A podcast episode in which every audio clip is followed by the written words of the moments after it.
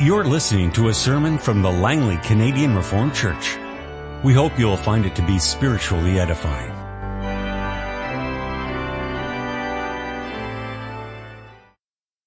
Our scripture reading this morning is Numbers 2. It's about the arrangement of the tribal camps in the desert while the people of the Lord were on their way to the promised land. The Lord said to Moses and Aaron, the Israelites are to camp around the tent of meeting some distance from it, each man under his standard with the banners of his family. On the east, toward the sunrise, the divisions of the camp of Judah are to encamp under their standard. The leader of the people of Judah is Nahshon, son of Amminadab. His division number 74,600. The tribe of Issachar will camp next to them. The leader of the people of Issachar is Nethanel, son of Zuar. His division numbers 54,400. The tribe of Zebulun will be next. The leader of the people of Zebulun is Eliab, son of Helam. His division numbers 57,400. All the men assigned to the camp of Judah, according to their divisions, number 186,400 they will set out first. On the south will be the divisions of the camp of Reuben under their standard. The leader of the people of Reuben is Elizur, son of Shedeur. His division numbers 46,500. The tribe of Simeon will camp next to them. The leader of the people of Simeon is Shelumiel, son of Zurishaddai. His division numbers 59,300. The tribe of Gad will be next. The leader of the people of Gad is Eliasaph, son of Deuel. His division numbers 45,650. So all the men assigned to this camp of Reuben, according to their divisions, number 151,450, they will set out second. Then the tent of meeting and the camp of the Levites will set out in the middle of the camps. They will set out in the same order as they encamp, each in his own place under his standard. On the west will be the divisions of the camp of Ephraim under their standard.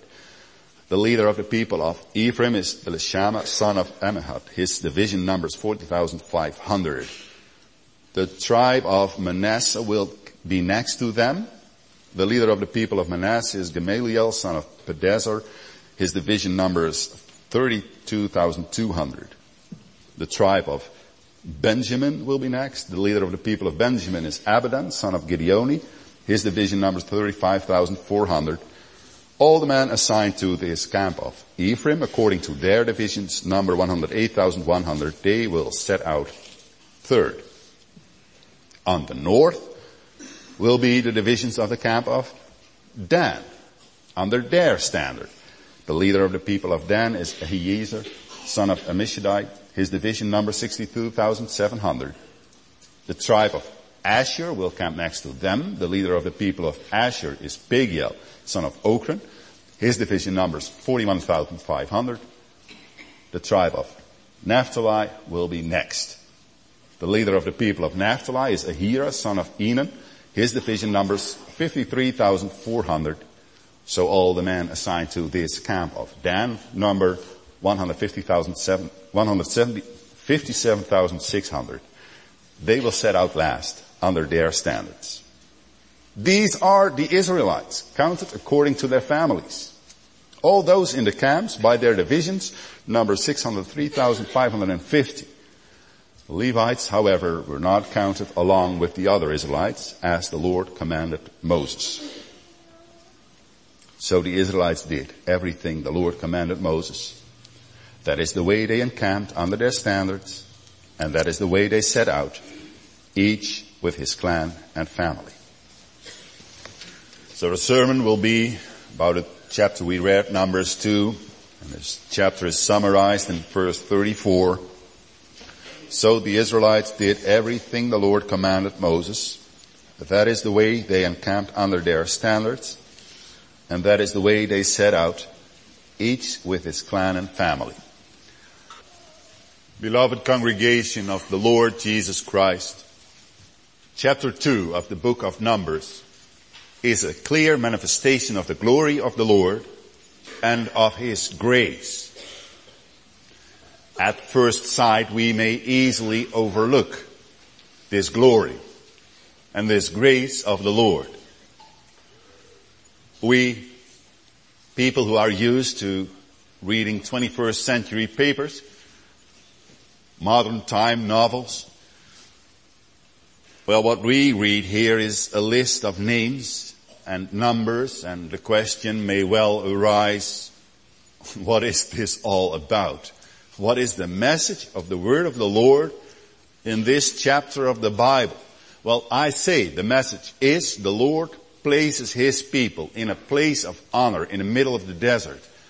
And by doing so, He proclaims both His glory and His grace. Because this is what happens when the people of Israel are told to gather around the tabernacle during their travels through the desert of Sinai. So they share, by His grace, in the glory of the Lord. Now I realize there is some distance between the names and numbers of Numbers chapter 2 and you. What we will do in the sermon is the following. By reading closely and by explaining carefully some of the important details in this chapter, we will look for what the Spirit wants to tell us. What does the word of the Lord mean here exactly? But we will also in the sermon broaden our horizons and we will do so by comparing those important details in this chapter with other biblical information about the subject of this chapter, the tribes of the people of Israel before the face of the Lord. And by this close reading and, and this comparing with other biblical information, we will learn more about the Lord, about His glory, about His grace for us. Now any place near the tabernacle was, of course, a place of honor. But it's interesting to see a certain graduation in the different places of the different tribes of the people of the Lord. Well, nowadays in human sports, for example, if you're the winner, your place is number one, right? The winner takes it all. If you're second, well, you will still be a silver medal winner, although you'll not hear the national anthem played for you well enough.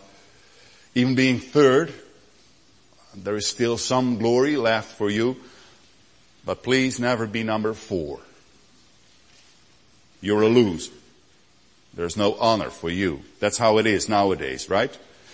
In the days of Israel in the desert, there was another cultural concept of places of honor. And the first place was in the east. Um, east is the main direction for orientation. East is where the sun rises. When you are placed in the east, you're number one. Second place is south because south is at your right hand if you're facing east. And the right hand is a place of honor. Third hand, third place is west, and fourth is north. If your place is in the north, well, you're number four. So in Numbers 2, we see four groups of tribes in each direction of the wind. Each group of tribes, each division is constituted by three different tribes. But within each of those groups of three, one tribe is placed in the middle. those four center tribes can be considered to represent their division. And those four leaders are Judah in the east, Reuben in the south, Ephraim in the west, and number four, Dan in the north. And we will consider these four tribes, their place, and the reason for their placement. And we will consider them one by one, counterclockwise, starting in the north. And this is also the division of this sermon. The theme of the sermon is the Lord places His people around the tabernacle in a place of honor in the middle of the desert. Number four, Dan. Number three, Ephraim. Number two, Reuben. Number one, Judah. One, the tribe of Dan, together with the other two tribes in his division, receives the place least honored in the camp around the tabernacle, at the foot. In order to understand why the Lord gives Dan this place, we must consider what other two tribes receive a place in this division of Dan in the north. Those tribes are Asher and Naphtali. Now, Dan and Naphtali were both the sons of Jacob and Bilhah. Bilhah, so we read in Genesis chapter 30, was the slave of Rachel. Rachel, Jacob's second wife, whom he loved most. After some time, Leah, Jacob's first wife, gave birth to four children, four sons of Jacob. You probably know them, Reuben, Simeon, Levi, and Judah. Those sons of Leah made Rachel unhappy because Rachel did not give birth to a child, boy or girl. Now this grief of Rachel is quite natural. She would love to be a mother, but the Lord didn't grant her any children. Her emotion is understandable, but her reaction, what she did, was wrong. She did not wait for the Lord, but came with her own solution, a wrong solution. She gave her slave to Jacob in her own place so that the children of Bilhah would be considered the children of Rachel. And Bilhah gave birth, Dan and Naphtali. They were the pride of Rachel. God has vindicated me. That's the meaning of Dan. I have had a great struggle and I won. That is the meaning of Naphtali. Then Leah felt she had to take action too. So she gives her slave to Jacob. Zilpah is her name and she gives birth to Gad and Asher. Happy and happiness. The meaning of their names. Because Leah is happy again. But the Lord is not. As we can understand. He had made Abram wait for a hundred years before he gave him a son. Then the granddaughter of Abram should not be surprised when she has to wait some years before the Lord gives her a son. Of course she can come to the Lord with her grief, but she has to put her faith in Him. Leave it to Him what He gives. And this kind of foster motherhood is not what He gives. So here in Numbers chapter 4, chapter 2, we discover in hindsight the judgment of the Lord on this totally out of place battle of the sisters. Now the Lord places the children of Bilhah and one of the children of Zilpah at the lowest place in the camp of the Lord in the desert. And not only was their place the lowest place, it was also the most dangerous place. Because this northern army division, the division of Dan, always was the last to march. They were always at the rear. And guess where the blows are dealt? Exactly at the rear.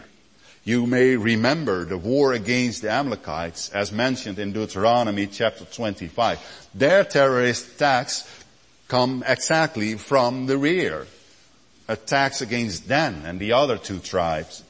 And even further on in history in the promised land, Dan again gets a place in the north. And again, where does the enemy come from? Syria, Assyria, Babylon, those enemies all attack from the north. North is the place where the blows are dealt. But don't focus too much on this least honored and most vulnerable place the Lord gives to them. Please focus on the fact that the Lord grants them a place after all. They may be the children of Bilhah and Zilpah. They still are children of the covenant. They belong to the Lord. Apparently the grace of the Lord is rich enough and the glory of the Lord is strong enough to take this all too human behavior in the battle of the sisters and to give it a place with Him, within His kingdom, around His place of dwelling. In comparison with the others, the place of Dan and his division may be the last.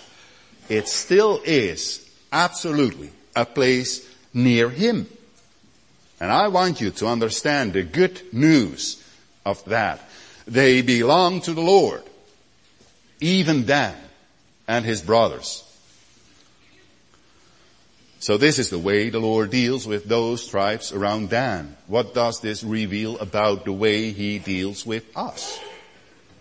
It's important to realize the Lord did not change the way He acts toward people.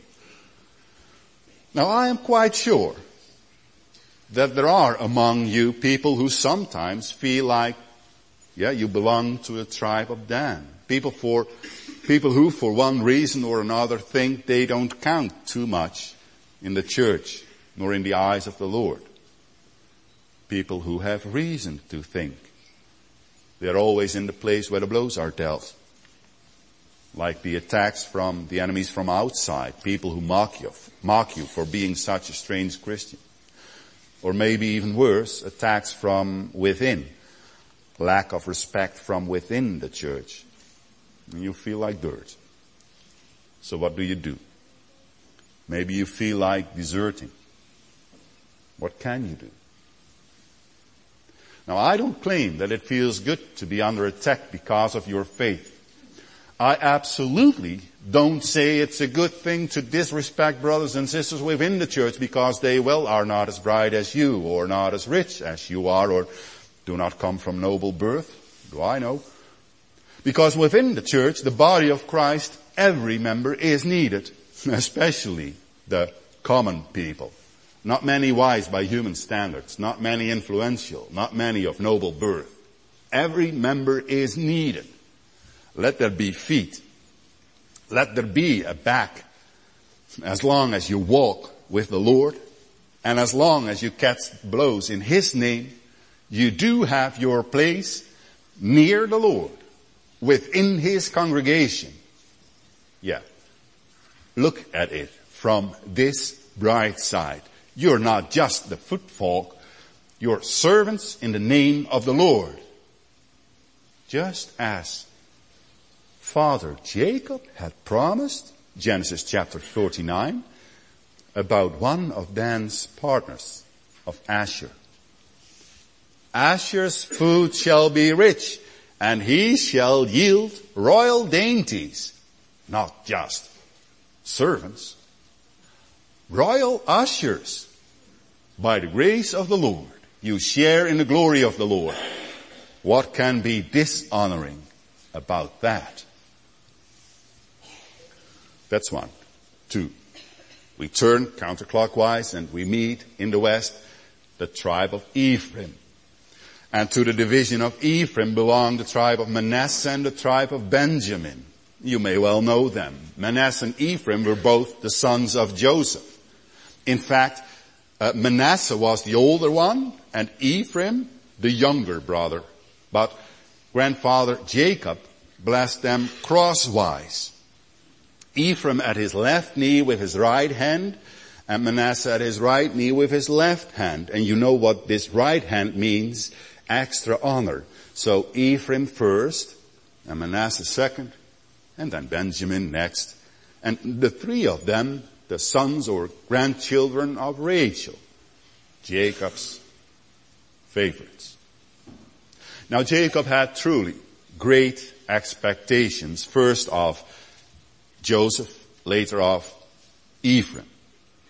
The blessing he gives them in Genesis chapter 48 makes those tribes in advance an example in Israel. God make you as Ephraim and Manasseh. And let's face it, history made Jacob's words come true.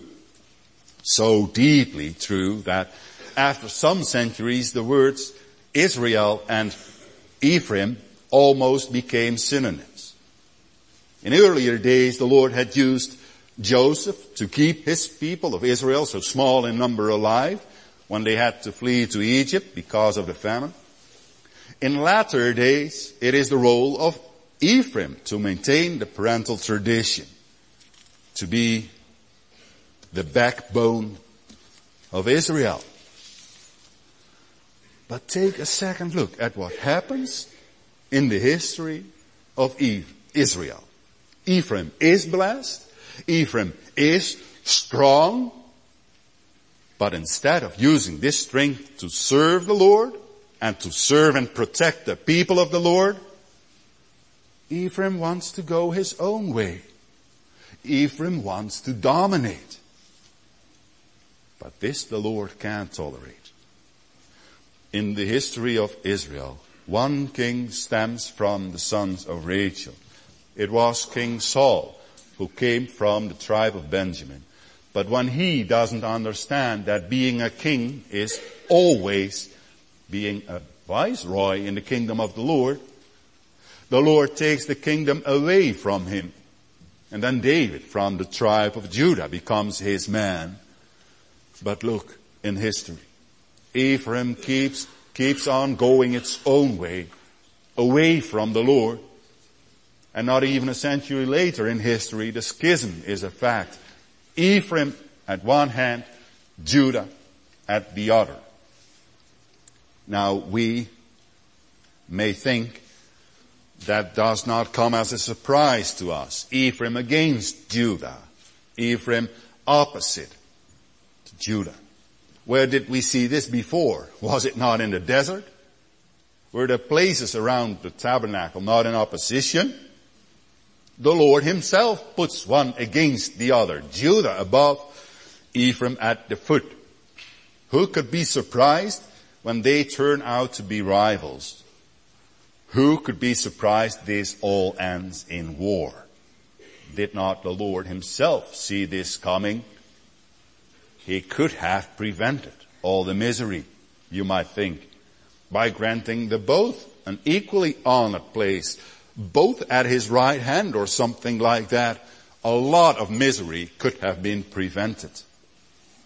But don't underestimate the wisdom of the Lord in the way he places those 12 tribes in the desert. Don't underestimate the wisdom of the Lord in the way he places Ephraim. The Lord does not simply put him and Judah in opposition as two great adversaries. He places them one here, one there, around the tabernacle, around his place of dwelling. So they should not stand first fists ready to fight against each other. They should stand hands folded toward the Lord. They should not focus on their place as compared to the other one they should focus on their place near the Lord. And indeed, Ephraim receives a secondary place under Judah as a helper fit for him. Now the way the Lord places those two opponents both at one side of his place of honor in the desert, well the same wisdom can help you rethink your position in some battles you may fight. Look, there always will be contrasts even within the people of the Lord. And they still may cause schisms as well. In our church history in the past century, we have seen it happen. The point is before it comes to a division, you have to take care you're not just in opposition of one another. Remember to look up to the Lord and raise your hands in prayer. This also goes for discord within the church. Judah and Ephraim both have to realize that they, each in his place, are totally dependent on what happened in the tabernacle. Dependent on the presence of the Lord. The sacrifices brought there. Because the tabernacle was the place of atonement. That should be their common ground. That still is our common ground when we meet each other at a sacrifice. Jesus Christ. And only if our discord is in truth a disagreeing about Him, then division is a fact. Human discord doesn't count. If you're one in Christ, you are in truth one. That's about Ephraim. Point three, the second place. The second place belongs to Reuben. Now Reuben was Jacob's firstborn son. See, a son is the meaning of Reuben. A man to be proud of. And he became a man of outstanding character with a good sense of responsibility. Was it not Reuben who prevented the murder of Joseph by his brothers? Was not Reuben the first one to answer for the well-being of Benjamin in case Jacob decided to send him with his brothers back to Egypt? Reuben. First class. So why does he end up here? Second place. South of the tabernacle. Not east. Why? Because he, Reuben, was a capital sinner. He had slept with Bilhah, the slave of his aunt Rachel, the wife of his father Jacob. That's a sin because it's incestuous. But apart from that, it's a sin because by doing so, Reuben claims in advance the place of his father, the place of Jacob. Again, someone who is not willing to wait for the Lord to give him his share. Again, someone who wants to do it himself in his own way, whatever the price may be and his brother in arms, Simeon, he is just like him. Let's face the facts. Why on earth are those sinners welcome at all? Near the place where the Lord dwells, at the right hand of the tabernacle when you face east. Why? This, beloved brothers and sisters, is the grace of the Lord. Yes, you are a sinner. No question about that. Here the curse of Jacob when he blesses his sons in Genesis chapter 49, he curses. Cursed is their anger, for it is fierce, and their wrath, for it is cruel, Jacob said. But then the Lord comes and apparently he knows a way beyond the sins. Apparently there is a place at his right hand for sinners. Because the Son of God left his place at the right hand of God to make room for us so that the sons of Jacob, all twelve of them, so that the children of Abram, all 144,000 of them, received their place of honor near the Lord. Do you want to know what grace means, what forgiveness is?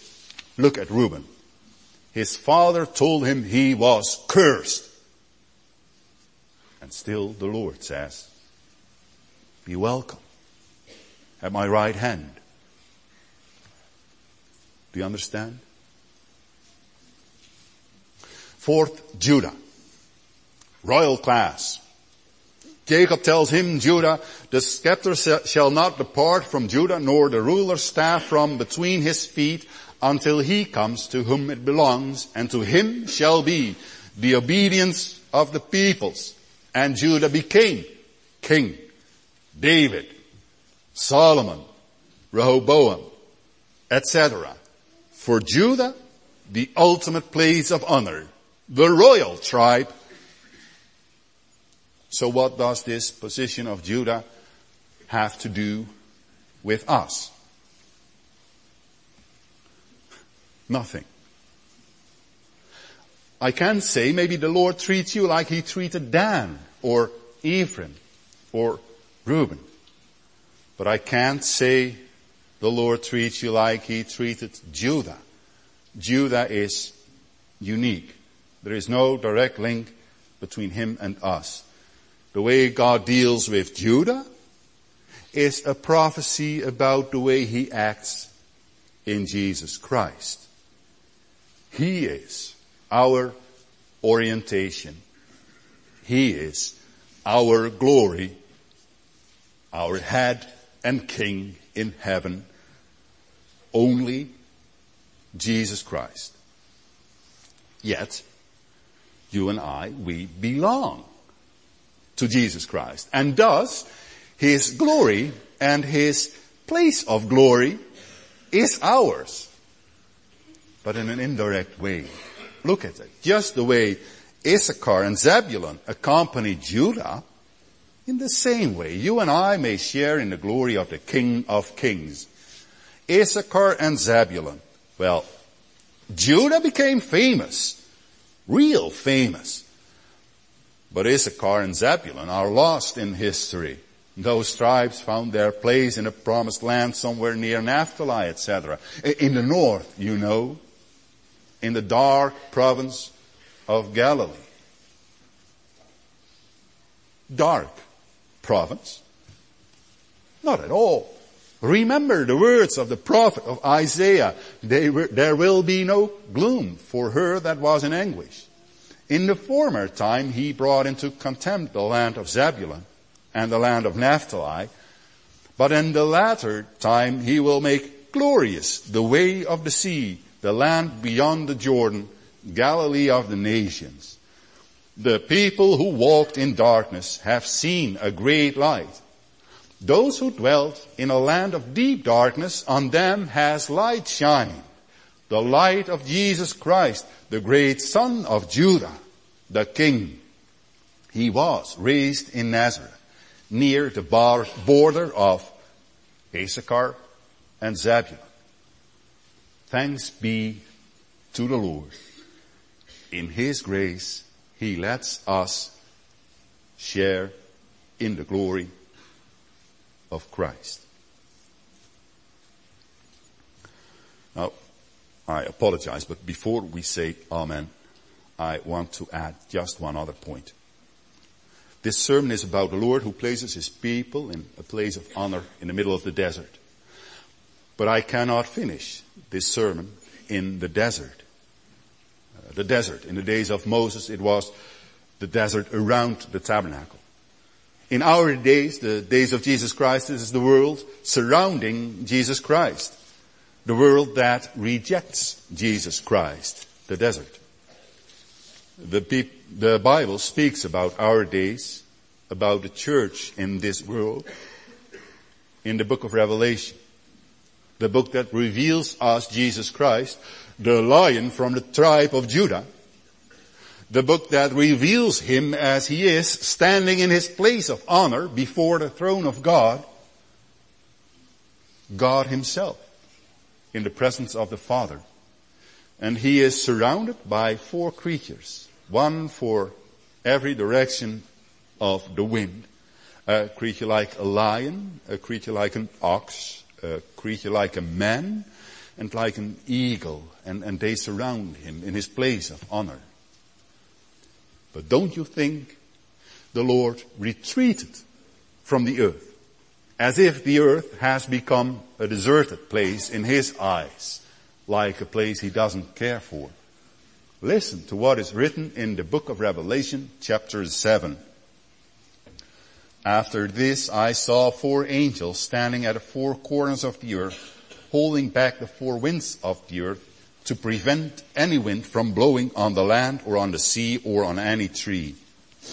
Then I saw another angel coming up from the east, from the sunrise, having the seal of the living God. He called out in a loud voice to the four angels who had been given power to harm the land and the sea, do not harm the land or the sea or the trees until we put a seal on the foreheads of the servants of our God. Then I heard the number of those who were sealed. Revelation 7. 144,000 from all the tribes of Israel. From the tribe of Judah, the first one, 12,000 were sealed. From the tribe of Reuben, the blessed one, 12,000. From the tribe of Gad, 12,000. From the tribe of Asher, 12,000. From the tribe of Naphtali, 12,000. From the tribe of Manasseh, 12,000. From the tribe of Simeon, 12,000. From the tribe of Levi, 12,000. From the tribe of Issachar, 12,000. From the tribe of Zebulun, 12,000. From the tribe of Joseph, 12,000. From the tribe of Benjamin, 12,000. Sealed. Safe on their glorious place near the Lord, even in the desert. Now one tribe is missed. The tribe of Dan is not mentioned in this list in the book of Revelation. Some say it doesn't mean a thing. Those lists vary throughout the Bible. Yet I see a warning in this omission. This omission makes clear the place of honor near the Lord is not without limits. Being a member of the people of the Lord, being a member of the church, it does not guarantee your citizenship in the kingdom of the Lord. This is a serious warning. It's a warning, yes. But only to remind you um, to focus on the core meaning of Revelations chapter 7. The Lord protects His people. You all belong to the people of the Lord through faith in Jesus Christ. If He is the orientation of your life, the light of the Lord in a dark, dark world, then you are safe near Him, safe in His glory. Let's not forget, we are on our way through the desert towards a new Jerusalem. And the book of Revelation reveals the glory of the new city of the Lord.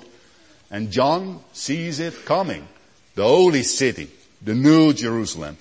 And he sees a great high wall with 12 gates and with 12 angels at the gates. There were three gates on the east, three on the north, three on the south, and three on the west. And on the gates were written the names of the 12 tribes of Israel do you see it also? The Lord, in His grace, gives His people a place of glory near Him. And there was no longer any desert. Amen. This has been a sermon from the Langley Canadian Reformed Church. For more information, please visit us on the web at www.langleycanrc.org.